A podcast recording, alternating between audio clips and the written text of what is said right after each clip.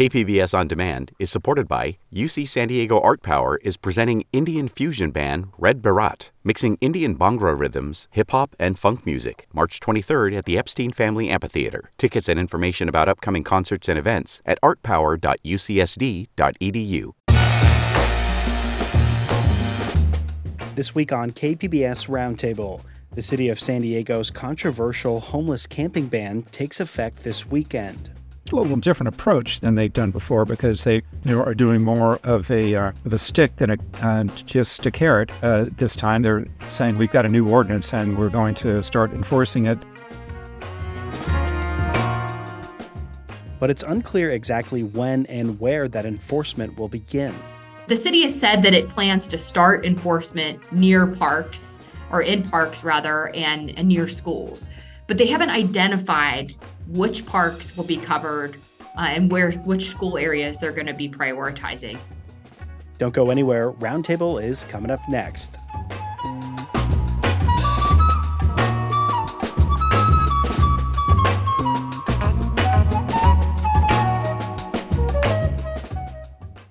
KPBS On Demand is supported by UC San Diego Osher Lifelong Learning Institute, hosting an open house to learn about the upcoming classes and seminars, member benefits, and meet the volunteer leadership team. Saturday, March 30th. Registration at extendedstudies.ucsd.edu/olli. You're listening to KPBS Roundtable. I'm Matt Hoffman. This weekend, San Diego's homeless camping ban is set to take effect. It's called the Unsafe Camping Ordinance. But how prepared is the city for these new rules that are meant to limit public encampments? We're hearing enforcement will start on Monday, and that's going to be around some schools and parks most impacted by encampments. Here to help us break it all down, I'm joined once again by Lisa Halverstadt. She's the senior investigative reporter with Voice of San Diego, and Gary Warth is also back with us. He's now a former reporter with the San Diego Union Tribune.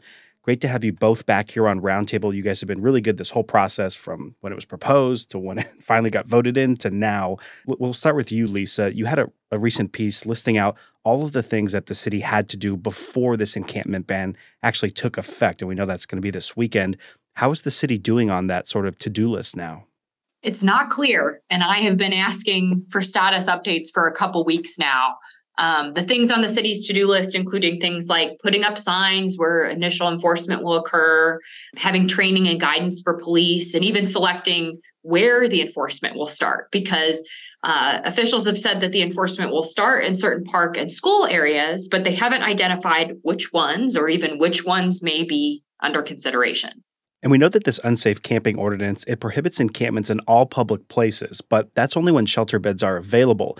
It also gets a little bit more narrow. It doesn't allow tents near quote sensitive areas. You kind of just touched on it like schools and parks, and that's regardless of shelter bed availability. But Lisa, have we heard from city officials like what those sensitive areas are going to be and when they're going to be enforced? So um, there are multiple different categories of sensitive areas. There's within two blocks of shelters or schools um, along major transit areas, um, parks, uh, canyons, for example. But the city has said that it plans to start enforcement near parks or in parks rather and, and near schools. But they haven't identified which parks will be covered uh, and where which school areas they're going to be prioritizing. Now, the city needs to identify specific parks because the ban does not apply to all parks. Um, the ordinance actually says that the parks need to be identified based on a substantial public health or safety risk. So last I heard, the city was, you know, fielding commentary from council offices, looking at get it done complaints, you know, talking to city staff to try to understand which parks would qualify um, under that. And Gary, let's get some of your thoughts here. In your view, has the city done enough for this uh, camping ban to take effect? Enough to take effect? You mean enough that it's really going to we're really going to see a substantial decrease in in uh, homeless encampments? Uh, well, you know, uh, the optimistic part would say that remains to be seen. Um, but um, you know, a part of me thinks, well, we've seen these type of efforts before and we haven't seen much of a decrease in what we're seeing on the street, um, though. So this is just the the latest of uh, attempts to try to address homelessness on the street, on the encampments, and saying uh, once again, this is uh, just not acceptable. we have shelters. People should go into the shelters. It's a little different approach than they've done before because they know, are doing more of, of a stick than a, just a carrot. This time they're saying we've got a new ordinance and we're going to start enforcing it. But yeah, I feel the same frustration as Lisa about not knowing exactly when the start gun sounds on it. We think it's this weekend, maybe Saturday, but we haven't heard where they're going to do it. We've heard vaguely that they're going to address these specific areas, like you know, around schools, some parks. Uh, don't know if they've got any signage up yet. They were supposed to have signage up. Then again, I I know that cops for weeks have been telling people because I've talked to people who are in a campus and they said the cops have told them, you know, there's going to be this ordinance. You're not going to uh, be allowed to be here anymore. Uh, so uh, they have been telling people about it, but no, it's it's it's like the same thing that we've we've been wondering for for weeks. What kind of effect is this really going to have? It sounds like a lot of confusion. And Lisa, actually, in one of your recent articles, you wrote that there was a lot of confusion, particularly in areas of downtown San Diego. And we know that that's where there's a, a higher number of unhoused residents, a lot of services down there. Uh, what exactly did you mean by that? And has any of that confusion been cleared up by city officials?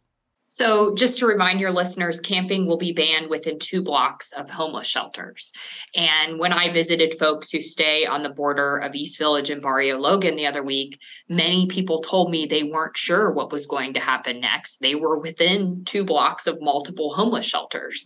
Um, but they had told me, um, the folks I spoke with, that the police and outreach workers hadn't told them exactly what was going to be happening. Things got more confusing the last couple weeks because the police have been clearing those areas using the existing encroachment ordinance, which is essentially blocking a sidewalk, not the camping ban ordinance. So there's been a lot of speculation about whether this is a crackdown tied to that ordinance, but the police have said the two things are not related. They were simply clearing areas where there were safety issues, like people's camps um, getting into traffic and impeding traffic. But there's been a lot of confusion, um, I would say, both because of the lack of clarity of how this enforcement is going to come down. And then also this recent enforcement, um, the city officials are saying that the two things are not linked. Earlier this week, KPBS spoke with San Diego City Council member Stephen Whitburn, and Whitburn is the one who actually proposed this ordinance along with San Diego Mayor Todd Gloria. Here's how Whitburn says it's going to work. If people refuse to take advantage of a shelter or safe sleeping site when it is offered to them, uh, then the law can be enforced. Uh, the first time somebody would refuse uh, a shelter bed or safe sleeping site, a police officer would give that person a warning. Uh, a second time that they decline shelter or a safe sleeping site, they could receive a misdemeanor citation. And the third time, there could be a custodial arrest. And Gary, we know that there's an outdoor, I think they call it a quote, safe sleeping site, as the council member referred to. It recently opened near Balboa Park. The city provides tents and some other services there. Uh, but generally, though, we hear the council member talking about people cannot refuse shelter. Are there enough shelter beds to house all of the unhoused residents in San Diego? Oh, no. Uh, there's not enough to house everybody in the city or obviously in the county. But you know, there's not supposed to be a one to one shelter bed ratio that uh, we wouldn't have uh, like uh, 4,000 shelter beds available or an additional 4,000 shelter beds available. The idea is that people are not going to be in a shelter for the rest of their life. We're not going to take everyone out. So, yeah, I, you know, it is clear that the concept isn't to address, you know, just to have a shelter bed for everyone who's now on the street. The idea is that people will go into shelters uh, they'll work with um, housing navigators, uh, case managers, and and uh, they'll move on to something else. Uh, though, however, there definitely is not enough shelter beds for the people who now want the shelter beds. So that's that's where this is gets confusing because you know we hear the term that they're reluctant, you know, to have any kind of assistance. And though, and and uh, Lisa and I both know that people try to get in shelters every day and they're turned away because there's not enough shelter beds. Uh, so uh, that's the other side to it. And and uh, people, you know, are being told that all these people on the street they don't want to go in a shelter, so we have to force them into it. Either you know you're going to get cited, you're going to go to jail, maybe, uh, but you can avoid all that if you go into a shelter. Well, there's people trying to get in shelters, like I said, every day, and we don't have enough shelters now. And that's and the city knows that. That's why they're opening up new shelters. That's why uh, they said we're not going to do this new ordinance until we got a, at least this one off the ground, and we got another one planned. Uh, and it's great that they're having uh, different types of shelters because I've heard from a lot of people on the street that they don't want to go into a conventional shelter, but they would give something like a safe camping site a try, though. But it can be confusing, uh, though, with uh, the the way that it's framed, which is that we're finally going to force people to go into shelters as though they're not trying to get in already, and that we have a bunch of shelters just full of empty beds, and they're wondering where everybody is. And Lisa, did you want to jump in here? Yes, I have a couple stats I want to drop here. It, it, by my analysis that I've done recently, on an average day, there are only about 23 shelter beds available in the city of San Diego, and they're typically filled up by noon. So think about that population that we're talking about here more than 3,000 people unsheltered in San Diego. I believe it's 3,285 in the latest count. Um, and when you look at shelter referrals that go through um, the Housing Commission's referral process, um, on average, um, and I've been following this for a while now over, over the last several months, um, two thirds of shelter referrals don't result in a person actually getting shelter. And so, this idea that nobody's seeking shelter or that there's plentiful shelter is just false. And so, I guess a follow up question to both of you, and Gary, you could go first here. Have we heard that that is going to complicate any of this, you know, rollout of this ordinance? Obviously, one part of it near the sensitive areas does not rely on uh, shelter bed availability, but the other part, in terms of you know no encampments in all public areas, it relies on shelter beds being available. Have city officials kind of made that square, or have they commented on that? They agree that we need more shelters, uh, and again, that's why they said we're timing this for an opening of of two new safe camping sites. Uh, one that's already open uh, does it complicate things? Uh, yeah, it it will because you know, they opened up that safe sleeping site you know at the start of this month, and there's already people going into it, which is a good thing. People are using it, uh, but that's for everyone that uh, went in. That's one less site that they can use to try to use as as an enforcement tool. Uh, though, so yeah, theoretically they're gonna that's gonna fill up, and when it does, then because of the uh, the Boise decision, uh, they're not going to be able to enforce it theoretically. You know, if they're following the law, they can follow it up to the point when all the shelter beds are full, and so shelters are almost already completely full. So, you know, there's only a few people they can force into a shelter every day uh, before the shelter is full, right? And so you know, you're not going to see big sweeps. You're not going to see like dozens of people in one time just being shuffling off to whatever new shelter might open up. It's just not going to work that way. You know, so you know they're they're not going to have a lot of uh, of enforcement capability following their own law that um, you know or following the uh, the law that they're trying to follow.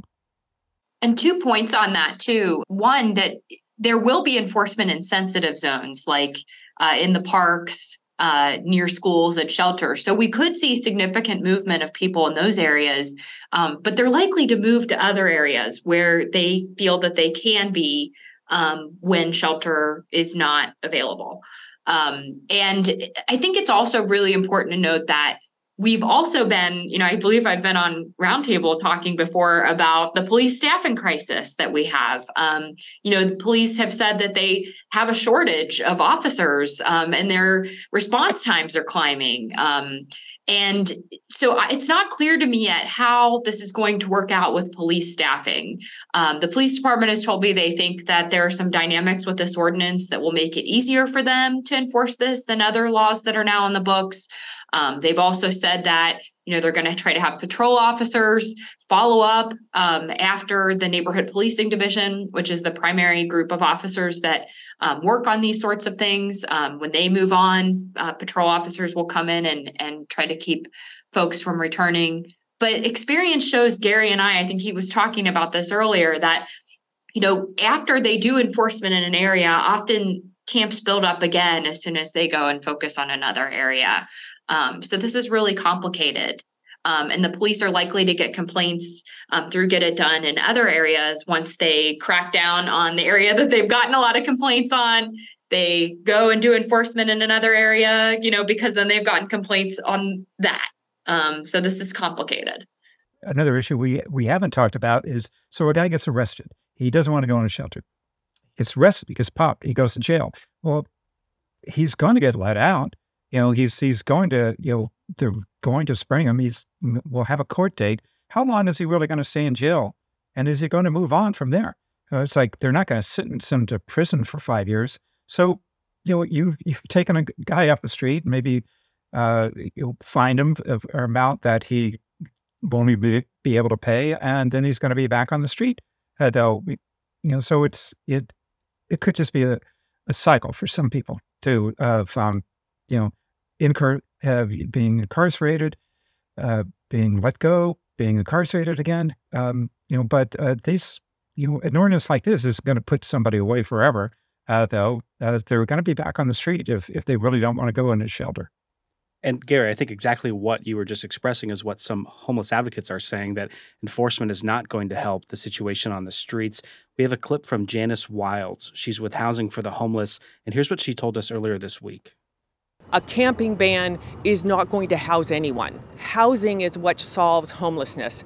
We know we don't have enough of that. We have to build more of it. We need to have a more humane way to help people on the street other than criminalization, which is fiscally irresponsible. People will be physically and mentally harmed by this.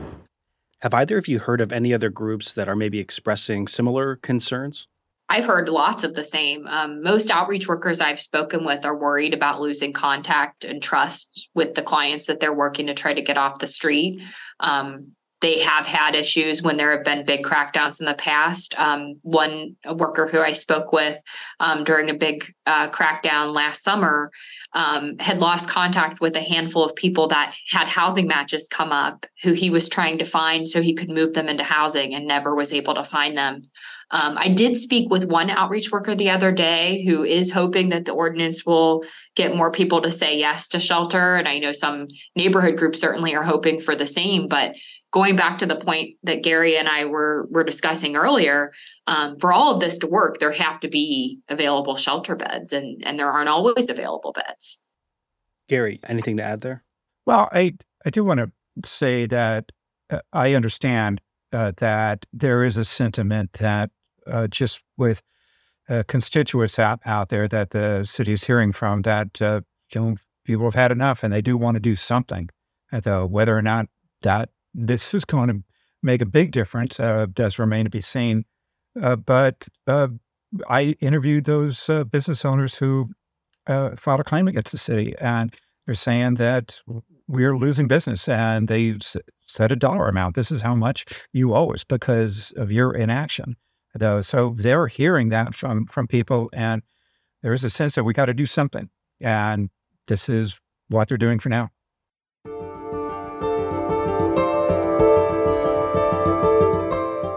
Coming up, more on what the camping ban means for San Diego and how unsheltered residents are feeling about looming enforcement. They are worried it's going to make their lives, which are already hard, even harder. One man told me he's already bracing to be arrested our conversation continues just after the break. You're listening to KPBS Roundtable.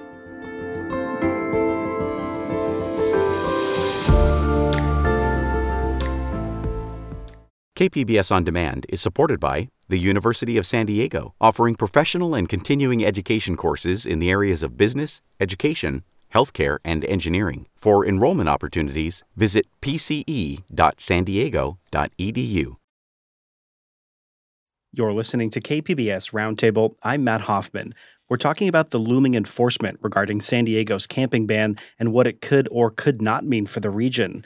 With us is Lisa Halverstadt from Voice of San Diego and longtime homelessness reporter Gary Warth you know, guys, addressing homelessness is certainly a top priority for elected officials, right? And it's something that, as Gary just pointed out, it's on a lot of people's minds. But sometimes the voices of those who are living these experiences, who are on the streets, who are living in their vehicles, aren't heard from nearly as much. But I know you've both been speaking with those people. Uh, Lisa, have you get any sense of what they're saying or, or if this is even on their radar in terms of this uh, camping ban? Most folks I've spoken with are very concerned about what this ordinance could mean for them, and they consider it to be really unfair and counterproductive. Um, they are worried it's going to make their lives, which are already hard, even harder. Um, one man told me he's already bracing to be arrested. Um, a few folks, as I've you know been out in the community talking to folks, um, they they hear there's a reporter around. They've they've run up or tried to flag me down to ask what they should do or to just have me explain what I know about the ordinance. Um, and I think that's been really telling too. And KPBS reporter Melissa Mae, she talked with some unhoused residents this week about this looming enforcement. Christopher Zamora says he's been homeless for the last few years, and here's what he told her about this camping ban. This enforcement thing isn't going to help nothing because we spend all of our time uh, moving our stuff around. The stuff that little bit of stuff that we have kept that we still do have, uh, we try to protect and they make us move from here to there with enforcements every single like twice a week sometimes every other day they make us move from here to there. It's just the, the rigmarole of just having to jump through hoops that are pointless because those are that's the time that we're spending um, not getting jobs uh, not going to get resources, not getting health care, not getting benefits from, from with food and, and CalFresh and things like that, uh, in which all of us need because you know that's that's that's what it takes to to survive out here. And Gary, I know you've spoken with a lot of unhoused residents. Uh, is what Christopher's saying there something that's uncommon to hear? Uh, no, and I think it speaks to the need for just having more of everything is, is needed. Uh, more caseworkers, uh, who can help everybody who uh, does need help. Uh, uh, uh, there's a lot of people on the street. They, you know, uh, they may be newly homeless, um, and they may be in a situation that they don't know, you know, how to help themselves. You'd be surprised at what people on the street do know, and you'd be surprised at sometimes what they don't know. I, I talked to a guy one time um, on on 17th Street, and I asked him, "Would you ever consider going into a shelter?" And he said, yeah, I think so. It's like, where would I go? And I pointed to the Alpha Project shelter on the corner. I said, it's right there. And he was like, oh, I had heard something about that. So, um, you know, then again, there's, you know, people do know a lot about about services that are available, but um, there's a great need out for for people to be able to to access things that they need uh, just to stay alive. And you know, th- we just need more people working with with people on the street. There's also questions about where this camping ban stands legally, legal wise. Uh, Gary, when the city council voted 5 4 to implement it, some were worried that it could violate existing law. And a recent case in Grants Pass, Oregon is an example of that. And you referred to the Boise decision a little bit earlier, which is very similar. Here, here we have a clip from legal analyst Dan Eaton. He says he expects that the ordinance to be challenged in federal court like very quickly after enforcement starts the Grants Pass case in the Ninth Circuit essentially said that this uh, small town in Oregon could not criminalize uh, people taking precautions to guard against the elements in sleeping outside if they were involuntarily homeless. The Ninth Circuit said if you don't have beds that are available for these people, you can't start the process that would lead to criminal charges if they are sleeping outside where they have nowhere else to go. So, Lisa, as we mentioned, there was definitely debate at the council meeting about all this. But bottom line, it sounds like that the city thinks that they're on, you know, stable footing when it comes to the legality of this. Do we know generally why? So they argue that if they can identify public health and safety issues in the sensitive zones in particular, and if they don't um, ban camping in a way that gives people who are unsheltered uh, no alternative, they're within the bounds of the law. Um, in a memo from the city attorney's office um, that was sent out before the city council vote, um, the city attorney's office emphasized that the city does, though, need to be able to provide a shelter bed that an individual um, can accept. Um, so that, for example, could be, you know, if we have a woman who is disabled or who is a senior, she would need a bottom bunk at a woman's shelter um, she couldn't go to a shelter that serves men or transition aged youth and be in a top bunk. And Gary, I know that you mentioned the Boise decision a little bit earlier. Uh, can you remind our audience what exactly that is, and do you think that that could come into play here in terms of you know future potential court uh, proceedings? Yeah, I have heard people say that this is going to be challenged and it could go all the way to the Supreme Court. The Boise decision was basically was went up to a a uh, appeals court and uh, ended there, and the decision was left basically that you can't enforce uh, cite people for sleeping in public places if they have no other place to go. Though uh, if they can't afford a hotel room, if they can't afford uh, a an apartment, uh, if the city doesn't have an available shelter bed, so that's been taken seriously by by jurisdictions. Um, for instance, in Oceanside, they created a hotel voucher program specifically because of that decision, uh, though, and they didn't uh, clear out a large homeless encampment until they got that up and running. Though, so, yeah, that this really it's what it's all about. Uh, but there's other things that are going on besides the Oregon uh, situation. There's uh, in in Arizona, uh, they've been clearing out an area called the Zone in Phoenix, where uh, there was a, a, very large homeless encampment, and uh, the, the, there was a judgment, uh, I believe, against the city when, much like what was happening in San Diego, where some business people were suing this the city for not doing anything, and a judge said you you do have to do something, and they are taking steps to clear out this um, this encampment called the Zone. Uh, I'm not sure how that plays in the legalities of what we understand the Boise decision is. Um, it's, it's like it's kind of a new frontier for trying to deal with homeless encampments through enforcement, uh, though. And it, it, while there have been decisions, uh, yeah, it they may be appealed, they may be overturned, uh, they may have uh, some new decisions, uh, though. So I, th- I think we're just going through a process right now that's not quite over. Yeah, all these court proceedings happen, and you know, it's like, um, is there progress one side or the other? And I know we've heard elected officials express, um, you know, frustration with with some of that, or people challenging that, including San Diego Mayor Todd Gloria. And I think Lisa, the last time we had you on Roundtable, you uh, kind of talked about the shift in tone that we had heard from him uh, when it comes to homelessness, when it comes to enforcement. Uh, we know that he's been a big proponent of this ban. Um, has he been saying anything in terms of like now we're on the heels uh, of it potentially going into effect? So, what he has been saying in his weekly newsletters is that there's not going to be an overnight difference in what homelessness looks like in the city once this goes into effect. He said you know, this is going to be scaled up. Um, you know, he has mentioned that um, parks and areas near schools are going to be prioritized first. Um, and obviously has has said that you know he's he uh, is looking forward to having this new tool, um, but we haven't really heard uh, many other details, and and I'm very much looking forward to those and and plan to keep asking the questions. And in terms of this, the camping ban, uh, question for both of you: Is there anything that you guys are going to be watching for in the weeks ahead, or, or even aside from that too? Like any questions? I know we, we might have touched on this a little bit earlier, but any questions that are still unanswered for you all? So many. um, I, you know, Gary and I were talking about this before. I think we both share this sentiment, but it's going to be interesting to see how this enforcement actually plays out and the impact that it has. Um, it's going to be very difficult for the city to enforce this in a way that has consistent impact on street homelessness.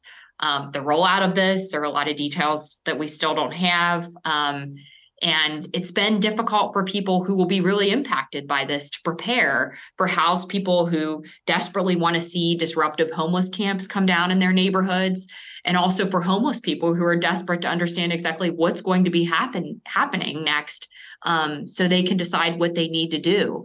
Um, the city also still needs to grapple with safe shelter options for people who have health issues who can't go into, tradi- into traditional shelters, um, including seniors. So maybe people who can't use the restroom on their own, um, they struggle to get around on their own, um, they can't eat on their own. There are people on the street who have these conditions, and right now they often can't be in city shelters. Hmm.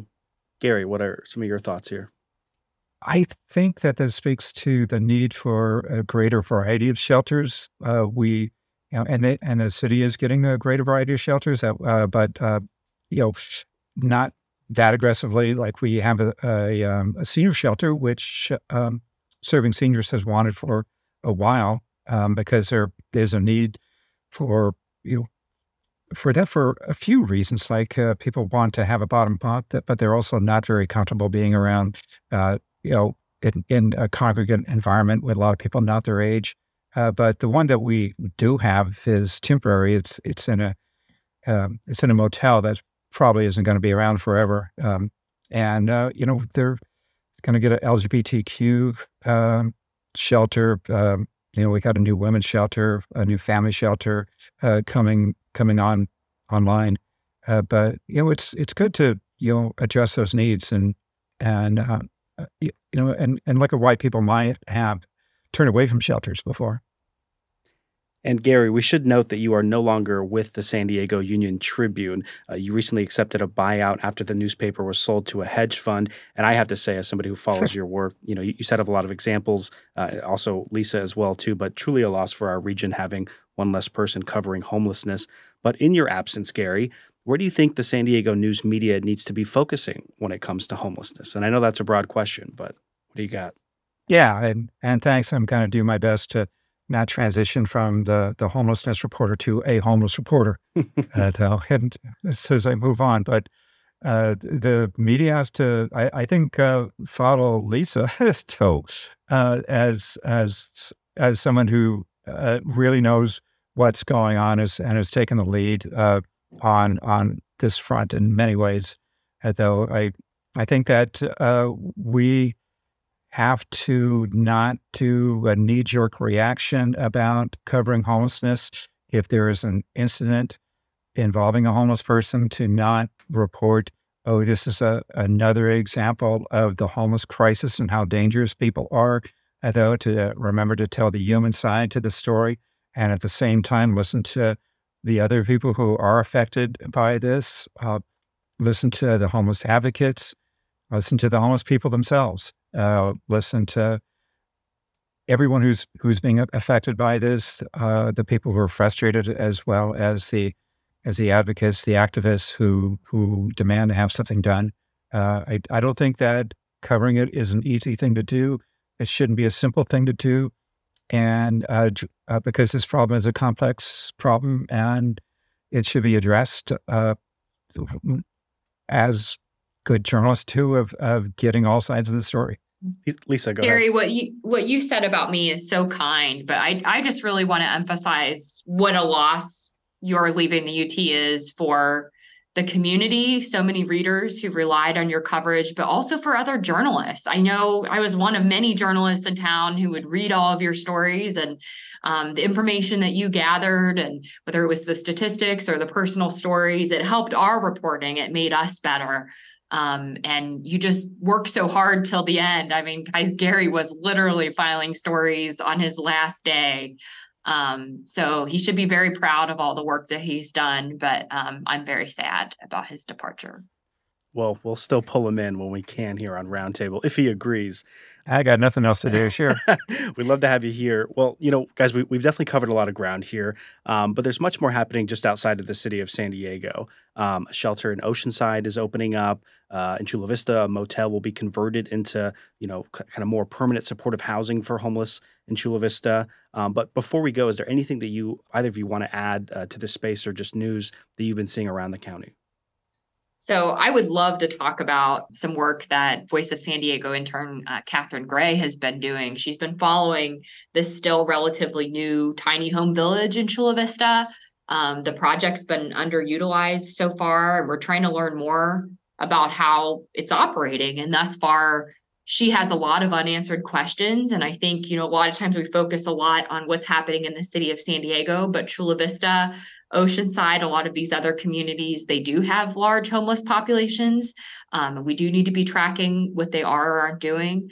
Um, and of course, you know, you mentioned uh, Chula Vista voted this week to move forward with the motel project. Um, I think it's important to note too that the city of San Diego and the city of Chula Vista were the only two cities in our large county that sought state Homekey funds this round to support homeless housing projects. And we know that the need is great throughout the county. Um, so I think, you know, I think Mayor Gloria would be cheering me on as I say this, but we really do need to look at, um, you know, communities throughout San Diego to see what they're doing. Uh, and certainly the mayor's been calling for us to do that at his press conferences recently. Oh yeah, something I've definitely heard him saying as well too. But Gary, uh, what are your thoughts here?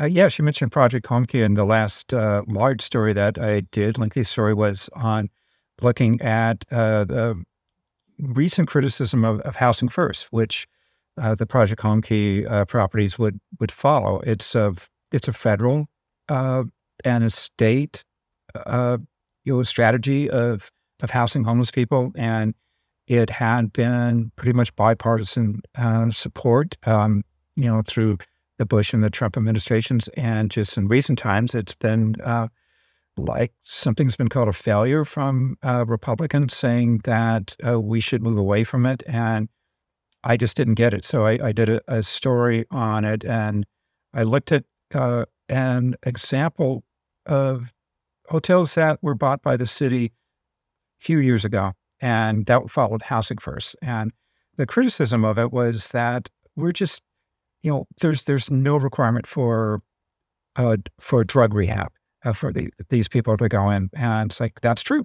Um, that's what housing first means is that we want to house people as a first step. Uh, but oh, the critics are they they showed this graph that shows at like in 2016, housing first was implemented in in California, and look how much house home, homelessness grew since then. That, that doesn't make sense. Uh, you can't convince me that housing homeless people somehow created more homeless people.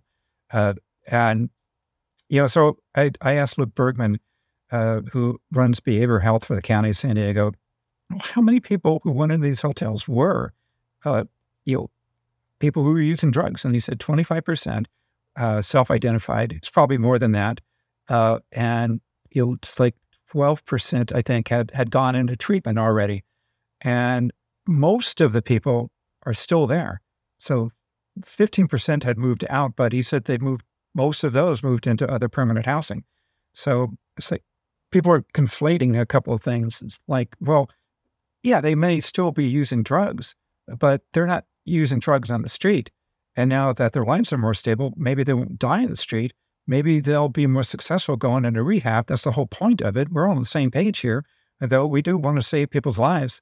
And this actually was a way of getting people off the street permanently into housing. They're still there. Uh, so, you know, th- that was like the last big story that I, I did. But uh, Bergmann also stressed don't use two hotels that are two years old as an example. This, you know, we need much larger samples over a much larger period of time. But those studies exist and they showed that. You know, Housing First hasn't been a failure, uh, though. But I wanted to, you know, look at the one small example with a small population uh, to see how it was working as you know an example that people could relate to. And we know that, as Lisa pointed out, those Project Homekey, that state funding uh, that requires a housing first model to be used. But we're going to have to wrap it up there. Uh, great discussion. I've been speaking with Gary Warth and Lisa Halverstadt. To both of you, thank you so much for being here and helping our, our listeners kind of weed through this camping ordinance. Thanks for having us. Sure thing, Matt.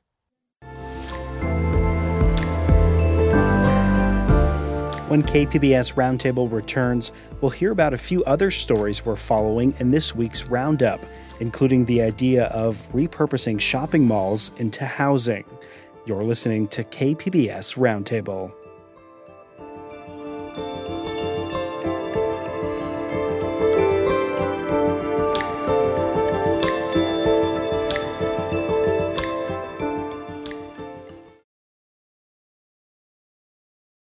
You're listening to KPBS Roundtable. I'm Matt Hoffman.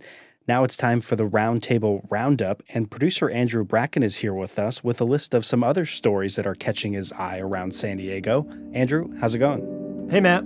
Great to have you here. So, what's on your list this week? Well, you know, circling back to last week's roundtable, we talked about the heat. We had Hayley Smith from the Los Angeles Times, and she talked a little bit about you know, a story she worked on. She went out to Death Valley and covered that story and mentioned a hiker whom she spoke to that unfortunately passed away from the heat. And she just did some more additional reporting on that. She wrote an obituary about the man. His name is Steve Curry.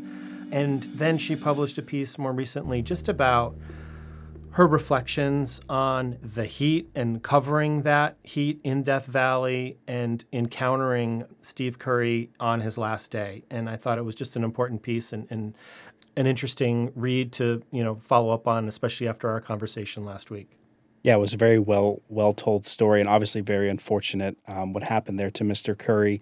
But you know, as we discussed in that roundtable, um, I think Hayley was the one that brought up this point: is that you know, obviously when it gets hot, you know, we hear general things like you know don't go out or don't, don't do like strenuous exercise during the hottest parts of the day. Make sure you're hydrated.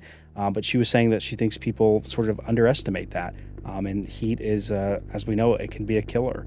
Um, and it's something that Erik Anderson also mentioned our environment reporter. Um, so if you haven't caught that roundtable definitely go back and take a listen. All right what else is on your list? In the ut columnist Michael Smolens published a piece about the potential of getting more housing in the San Diego area from using commercial spaces, but particularly shopping malls. And it's something that's been done in other parts of the state.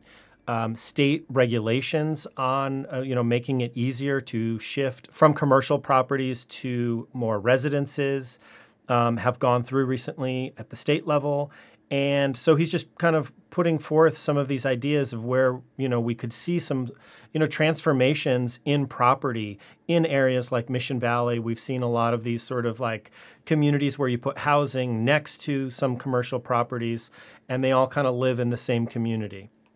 And I, I think he did that column because of the news about the Mission Valley Mall being sold and like uh, developers maybe eyeing like some housing being I don't know if it's like you know, let's tear down the Macy's and build up like some apartments, but they want to build some housing there, right? Yeah, and you know, there's a Macy's there that's been vacant for some time, and there's you know definitely opportunities for, you know, how we shop has changed. So obviously, the role of shopping malls has you know been transformed as well over the last you know couple decades, and we need housing. So it does make sense that housing projects would move in this direction. And if you just think about it too, like most malls are right by transit, especially if you're talking about like Mission Valley or Fashion Valley. Um, and uh, there's obviously food. There's places to you know buy clothes and other essentials. So in a way, it kind of makes sense. It'd be nice to just kind of roll out of your house and, and go pick up some food instead of having to drive somewhere. But uh, definitely an interesting concept. Don't know if that would be affordable housing though. I can imagine those being some pretty pricey units. All right, what else you got? A study came out from the University of California, San Diego, on food waste, and I've just been thinking a lot about this because we got our you know organic composting bins, um, and I think we've been thinking a lot about that in our homes of like how we can you know reduce food waste, compost things like that. But this study found that food waste from you know grocery stores is particularly high, and one thing that would help would be changing to a dynamic pricing of groceries. So with perishable items, you know, fruits and vegetables, as it gets closer to them expiring, them lowering the prices and making it, you know, more enticing for people to buy and use those products rather than just the amount of of food that just gets wasted because people don't want to buy a banana that's about to expire tomorrow. Yeah, no, I think it's a really interesting concept and maybe some people are familiar with that in some senses. Like I can remember going to the grocery store by my house and sometimes there'll be not it's not a lot but they'll have like certain meats that are maybe a little bit discounted because like you said they're going to expire but yeah that that story that we have on our website kpbs.org the researchers found that you know more than 10% of food waste comes from grocery retailers who just throw out you know perishable food that's past their expiration date. So it kind of does bring up that that interesting example of well you know do, do they want to make some money on it anyway and then it also kind of helps reduce some of these greenhouse gas emissions. Definitely one of those stories that that really makes you think. Yeah, I think that that study did mention, you know, up to 10% of greenhouse gas emissions are from food waste. And so it's it's a pretty sizable problem. Definitely sizable. We know the city of San Diego is taking their own steps with some of the green waste bins uh, to try to tackle some of that. But um, I know it can be confusing though uh, in terms of what you can put in a green waste bin. Do, do you have a green waste bin? We just got them pretty recently, and I think we're still adjusting to what we can and can't get in there. Very interesting. We don't have them yet at my place, but uh, looking forward to that rolling out. All right, uh, it sounds like you got something else. I've definitely been interested in the ongoing writers and actors strike in Hollywood. We keep hearing a lot about it. The Los Angeles Times actually published a story on particularly like musicians' response to these strikes and how kind of a lot of the similar issues that the actors and writers are asking for and fighting against are things that have kind of already happened to many musicians. This is sort of seeing costs and payments decline as this like new digital transformation happens. Music is primarily driven by streaming today and the amount that musicians are, you know, getting from these streams is much less than in previous generations through CDs or through other music sales. So it's basically just an interesting take of like, hey, you know, why aren't we as musicians taking actions like the actors and, and writers are? Um, and the fact is, is like most musicians are not unionized in, you know, to the level that actors and writers are in Hollywood. And I, I know that part of what the actors and the writers are talking about is, is is this streaming. You know, I mean, like the royalties that come from streaming, and you know how companies, big streaming companies, can buy a series and they pay a set rate instead of you know going off of how popular it might be. Um, but when, when we talk about streaming for music, like, are we talking about like things like Spotify or Pandora, or what exactly are they kind of talking about there? Yeah, exactly. They get paid by stream as opposed to like unit sale, uh, you know, CD or an album that happened more frequently in years past. Um, and just what they're finding is, I mean, I saw an interview with the rapper Snoop Dogg, and he was sort of talking about, he's like, just it doesn't add up, you know. He's, I think the way he put it was sort of like, you know, one plus one doesn't equal two. Like, I don't know where that money is going. And so his point is, it's just he's not seeing that level of, you know, for how many plays he's getting, he's not seeing that level of residuals that he would expect. Hmm. It's definitely like that interesting conversation as we shift more and more to digital, how this is all going to work out. Andrew Bracken, thanks so much for being here on the Roundup. Thank you, Matt.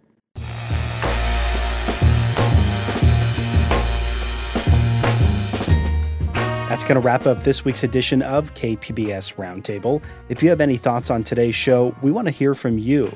Leave us a voicemail 619 452 0228. You can also email us roundtable at kpbs.org. If you missed any part of this week's show, listen to the KPBS Roundtable podcast wherever you get your podcasts. Our show airs on KPBS FM at noon on Fridays and again on Sunday at 6 a.m. Roundtable is produced by Andrew Bracken, and Rebecca Chacon is our technical director. I'm your host, Matt Hoffman. Thanks so much for being here with us. Have a great weekend, San Diego.